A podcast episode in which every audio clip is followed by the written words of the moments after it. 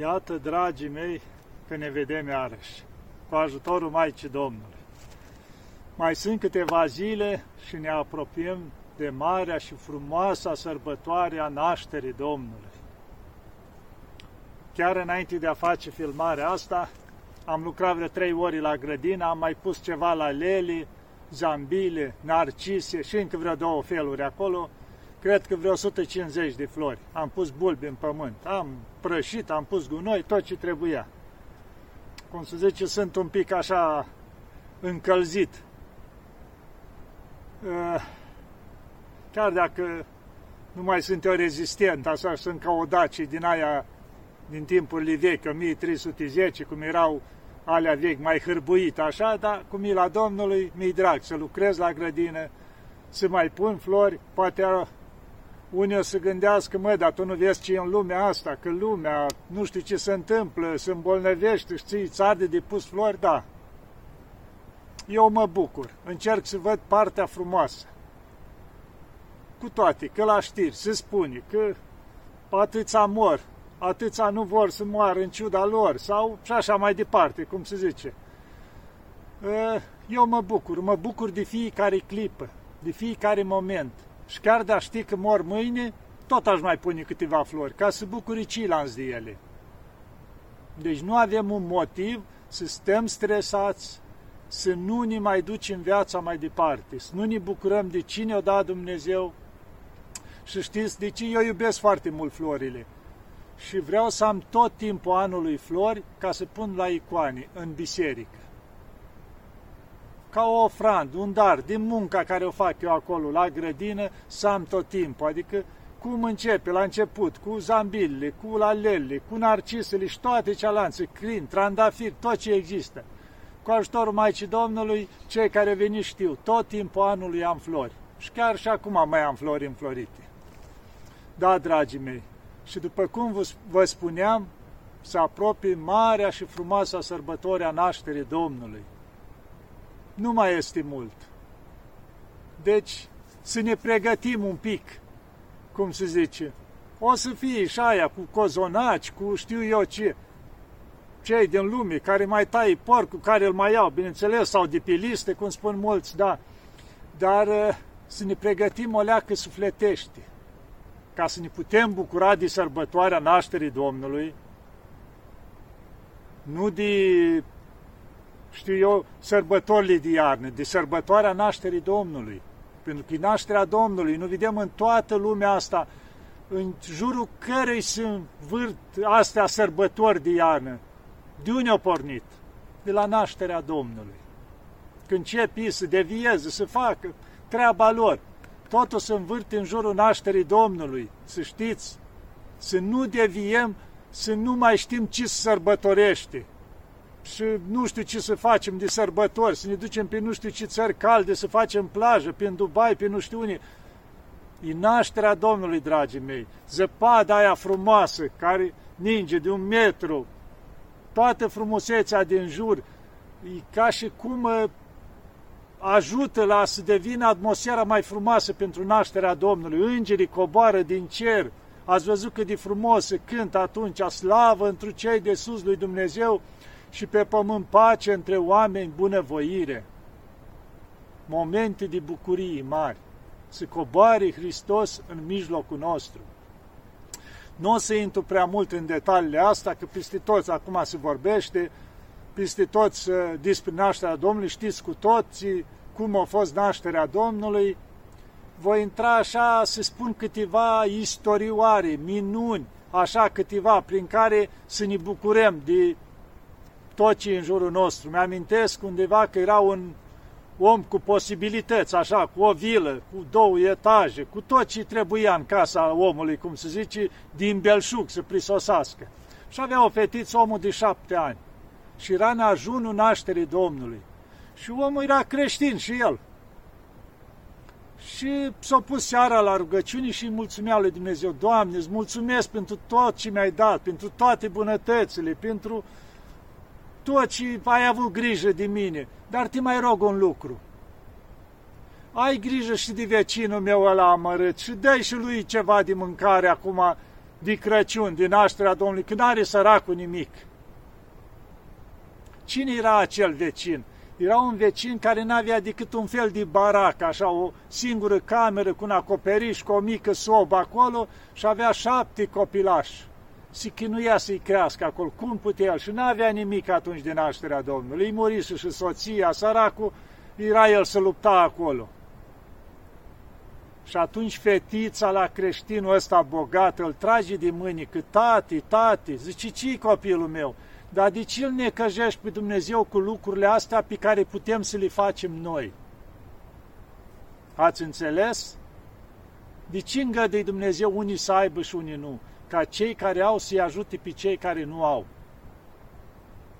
Nu era suficient că spune el, Doamne, îți mulțumesc ai grijă și de amărâtul ăsta. Nu, Dumnezeu îi dăduse lui ca să aibă el și îngăduise să fie, să locuiască vecinul alături de el ca să-l ajute. De el nu pricepea lucrul ăsta. O trebuie fetița aia de șapte ani să-l tragă de mânică. Da, dragii mei, vedeți, să apropie nașterea Domnului, vedeți și voi în jurul vostru. Sunt amărâți, sunt copii amărâți, copii orfani sau bătrâni care nu mai au pe nimeni, au ce li trebuie, măcar acum din nașterea Domnului. Duceți-vă și bucurați un pic. Da, dragii mei. Și ca să nu mă lungez mult, pentru că știm la nașterea Domnului, adică nu-L slăvim numai pe Mântuitorul că s-a coborât. Pe pământ s-a zmerit și-a luat trup. De unde și-a luat trup? Din Maica Domnului, dragii mei. Din frumoasa noastră stăpână, care e mama noastră a tuturor. Deci și pe ea o slăvim datorită ei, că atunci când a venit Arhanghelul și a vestit, ce a spus? Iată roaba Domnului, fie mie după cuvântul tău, pentru că Dumnezeu ne-a lăsat libertatea și n-ar fi trecut peste voia Maicii Domnului dacă Maica Domnului nu accepta. Gândiți-vă cu cât drag l-a purtat Maica Domnului pe Mântuitorul în pântece. Vedeți orice mamă, că rămâne însărcinată, îi se deschide partea aia maternă, câtă grijă are. Dar gândiți-vă la Maica Domnului că știa că l-are pe Dumnezeu în pântecele ei câte grijă avea ea. Cum era ea atunci? Cum era mintea ei într-o permanentă rugăciune, contemplații? Da, dragii mei, vă dați seama, și pe această Maica Domnului o avem noi ca mamă toți, legătura noastră cu cerul. Și o să vă spun două istorioare așa. Undeva citisem care a fost și la Sfânta Ana lucrul ăsta și în alte părți, nu știu, în fine. Deci, vă spun istorioara, era un uh, tânăr, să spunem așa, dintr-o familie mai bogată, cum îi zicem noi acum, copil de bani gata. Ei, și familie creștină, l-a luminat Dumnezeu să vină și el în mănăstire, dar trăise bine. Tot, tot ce au avut, au avut la dispoziție, în timpurile vechi, cum era, nu erau mașini, dar aveau cai, aveau măgare, aveau condiții de astea, trăsuri cu ce se deplasau. Ei, venind omul undeva într-un loc retras, cum spune univa la Sfânta Ana acolo, normal, din familie, așa au adus omul și o sumă de bani acolo, o ajuta pe părinți venind la mănăstire. Și dar o adus și un măgar cu el, că o cerut voi starețului, că n-a zice, eu nu s-o obișnuit atât cu muncile, cu asta, aici e greu de deplasat, de urcat pe cărări, sau, ei, starețul l-a îngăduit. Și când se duceau părinți într-o parte alta la ascultare, se duceau pe jos, cărau la deal, la vale, el se ducea cu măgarul. Părinții aveau o rânduială. Lunea, miercurea și vinerea mânca o dată în zi la ora 3, cealaltă zile, cum era acolo tot programul cu două mese, eh, el, da, era obișnuit mai cu traiul mai bun, să mai guste dimineața ceva, mai pe ascuns, mai așa, mai gusta câte ceva. Starițul știa lucrul ăsta, dar nu vrea nici să-l fie dur cu el așa și să ruga permanent la Maica Domnului. Te rog, Maica Domnului, înțelepțește-l tu, fă cumva ca să priceapă și el că nu-i bine ce face, să intre și el în rânduiala cu ceilalți frați. Și odată chiar vineau ei de undeva, era pe, la amează așa, și pe o cărare urcau la deal cu un pic de greutate, unde se ostenise ei, fiecare ducea în spate, bineînțeles, el în urma lor călare pe măgar. Și la un moment în fața lor apare Maica Domnului. Avea o năfram așa frumoasă și avea ca un potir din care lua și împărtășea pe fiecare și îi ștergea cu năframa pe frunte. Ei, aștepta și el la rând. Când ajunge, vede că Maica Domnului ia năframa și șterge măgarul pe frunte. Și el zice, da, dăm și mie ceai din Sfântul Potir, împărtășește-mă și pe mine. Zice, îmi pare rău, dar nu se poate. Asta e răsplata pentru cei care au postit până acum. Tu ai gustat dimineață, nu pot să-ți dau așa ceva. Și dar măcar șterge-mă pe frunte, nici asta nu pot, că tu nu ești transpirat, am șters măgarul, că el te duce pe tine. O stenește și tu, la fel ca frață, și o să te ștergi pe tine. Și apoi Maica Domnului s-a făcut nevăzută. O ajuns el acolo la chilia lui, s-a dus la stare, s-a spovedit, părinte, uite așa. Și atunci părintele i-a spus, păi fă și tu ca ceilalți și o să te învrednicești și tu de binecuvântarea Maicii Domnului. Și atunci, repede, odată ăsta magarul, nu i-a mai trebuit nimic, s-a apucat și el să țină post cu tare, cum făceau cilanți ca să învrednicească și el de binecuvântarea Maicii Domnului. Ați văzut ce frumos i-a ascultat rugăciunile stareței lui Maica Domnului și l-a înțelepțit și pe el.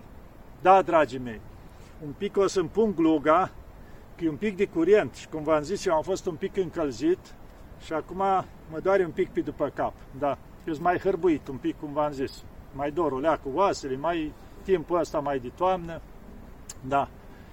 Și ați văzut, Maica Domnului se îngrijește întotdeauna, sub o formă sau altă, dar cu dragoste, cu blândețe. Ați văzut? Așa știe ea să înțelepțească. Și am să vă mai spun o minune, a fost în timpurile mai vechi. A venit unul la mănăstire care avea el o problemă, nu reușea să țină minte nimic, uita totul. Era dintr-o familie tot mai înstărit un pic, îi lăsase ceva acolo, avea casă, avea câteva lucrușoare, dar omul nu se descurca și-o da seama că el nu-i bun pentru lume. Pentru că nu reușește el, având memoria mai scurtă, să spunem așa, nu putea ține minte nimic. Și-a dorit să ducă și el la o mănăstire. S-a dus și-a căutat într-un loc la o mănăstire și a spus, uite, tot ce am dau aici, primiți-mă și pe mine aici, că vreau să rămân și eu aici cu voi. L-au primit starețul cu drag acolo și să ruga și el de toți să-l învețe și pe el rugăciuni, să li poate ține și el minte, dar nu reușeau, încercat și atunci un părinte cu viață mai sfântă așa l-a luat deoparte și a început să-i spui toate rugăciunile pe rând. Zice, să-mi spui care îți place cea mai mult. Și eu spus și rugăciunea asta. O să vă spun ca să o țineți și voi minte, poate mulți o știți. Născătoare de Dumnezeu Fecioară, bucură-te ceea ce ești plină de har, Marie, Domnul este cu tine, binecuvântată ești tu între femei și binecuvântat este rodul pântecelui tău, că ai născut pe Mântuitorul sufletelor noastre. Și când au auzit omul ăsta rugăciunea, asta i-a plăcut atât de mult și a spus, asta mi-a plăcut. Care l-a întrebat părintele? Aia, bucur-te Marie, atât a ținut el minte, bucur-te Marie, bun, hai să te învăț rugăciunea asta. Și s-a luptat luni de zile părintele cu el, cu răbdare, până a învățat rugăciunea asta. Și atâta drag o prins omul ăsta, că avea și el acum vreo 40 de ani când venise în mănăstire, o prins atâta drag de rugăciunea asta, că o spunea zi și noapte permanent, numai rugăciunea asta. Și chiar părinții păi, ziceau așa, cum, cum să spunem, ca o poreclă, îl denumiseră Bucură-te, Marie. Și el se bucura așa de mult când îi spuneau așa, adică pentru că avea atâta dragoste față de Maica Domnului și se bucura că îi spuneau așa. Și zi și noapte spunea rugăciunea asta și a ajuns la o măsură mare duhovnicească. Și o trăit peste 20 de ani acolo în mănăstire, zi și noapte spunând rugăciunea asta. Ei, și a venit și lui timpul să plece. O pleca la Domnul. Părinții, cu drag, știind că au avut viață sfântă, așa, i-au făcut tot ce a trebuit, l-au dus la cimitir și l-au îngropat. După trei zile, s-a simțit o mireazmă până în mănăstiri, toată mănăstirea, părinții, de unde vine? S-au dus la cimitir, au venit părintele care se îngrijea de acolo, părinte stare, părinți, veniți repede, ce De pe mormântul fratelui crescuse un crin. Dar numai că crescuse, înflorise. Și care era minunea mare? Pe fiecare petal a crinului scria rugăciunea asta de care v-am spus a Maicii Domnului. S-o minuna cu toții și ieșea mireazma aia din crinul ăsta. Și atunci Părintele Stariț a spus așa, trebuie să disfacem mormântul, ferim pământul, să vedem de unde iese crinul ăsta. Și a început, cu grijă să disfacă și a ajuns la trupul lui. De unde ieșea? Din gura lui ieșea crinul. Și atunci Părintele a zis că facem și lucrul ăsta, hai să-i desfacem ușor trupul, să vedem de unde ies rădăcinile crinului. Și-o desfăcut ușor, cu grijă, o mers după rădăcinii și au din inima lui. Iar pe inima lui, cu litri de aur, era scrisă rugăciunea asta. Vă dați seama cât de mult o iubise el pe Maica Domnului, încât îi se întipărise rugăciunea asta și l-a slăvit Maica Domnului în felul ăsta, ca să vadă cum, uh, cât de mult s-a bucurat Maica Domnului pentru rugăciunea care a rostit el către ea. Și a încuvințat cumva minunea asta, fiind scris pe inima lui cu literi de aur rugăciunea asta. Da, dragii mei, vedeți cât e de minunată Maica Domnului? Să-i cerem mereu ajutorul, să ne rugăm mereu, și să știți că și mie mi-e foarte dragă rugăciunea asta. Așa, așa cum eu mai zăpăcit, când pot, tot timpul o spun că mi-e dragă. E către Maica Domnului, stăpâna noastră. Deci să ne rugăm la Maica Domnului, permanent, nu numai acum că se apropie nașterea Domnului, momentul ăsta de atâta bucurie pentru noi, dacă sărbătorim, bineînțeles, cum trebuie, dacă ne pregătim un pic pentru nașterea Domnului, ne spovedim, ne împărtășim, un pic așa, mai facem milostenie în jurul nostru, adică să fim un pic pregătiți ca să ne bucurăm atunci cum s-au bucurat păstorii când s-au născut Mântuitorul, au coborât îngerii din cer. Da, dragii mei, am vrut să vă spun lucrurile astea. Ce să vă zic? Să ne ajute Maica Domnului, fără frică, fără panică, să nu mai stăm de tot ce se întâmplă, cu toată nebuneala asta, nu. Nădejdea noastră la Dumnezeu și la Maica Domnului și să ne acopere, să ne aibă Maica Domnului în pază totdeauna. Dar și noi trebuie să facem ceva. Ați văzut, ca și călugurul ăla, o făcut și el un pic de ostăneală și atunci s-o învrednicit și el, celălalt o rosti rugăciunea, deci o făcut și ei ceva. Fiecare în dreptul nostru un pic de efort, să facem ceva și noi. Și atunci Maica Domnului o să ne ia în brațele ei și o să aibă grijă de noi. Da, dragii mei, Doamne ajută și să ne ajute întotdeauna Maica Domnului și să nu ne părăsească niciodată. Doamne ajută!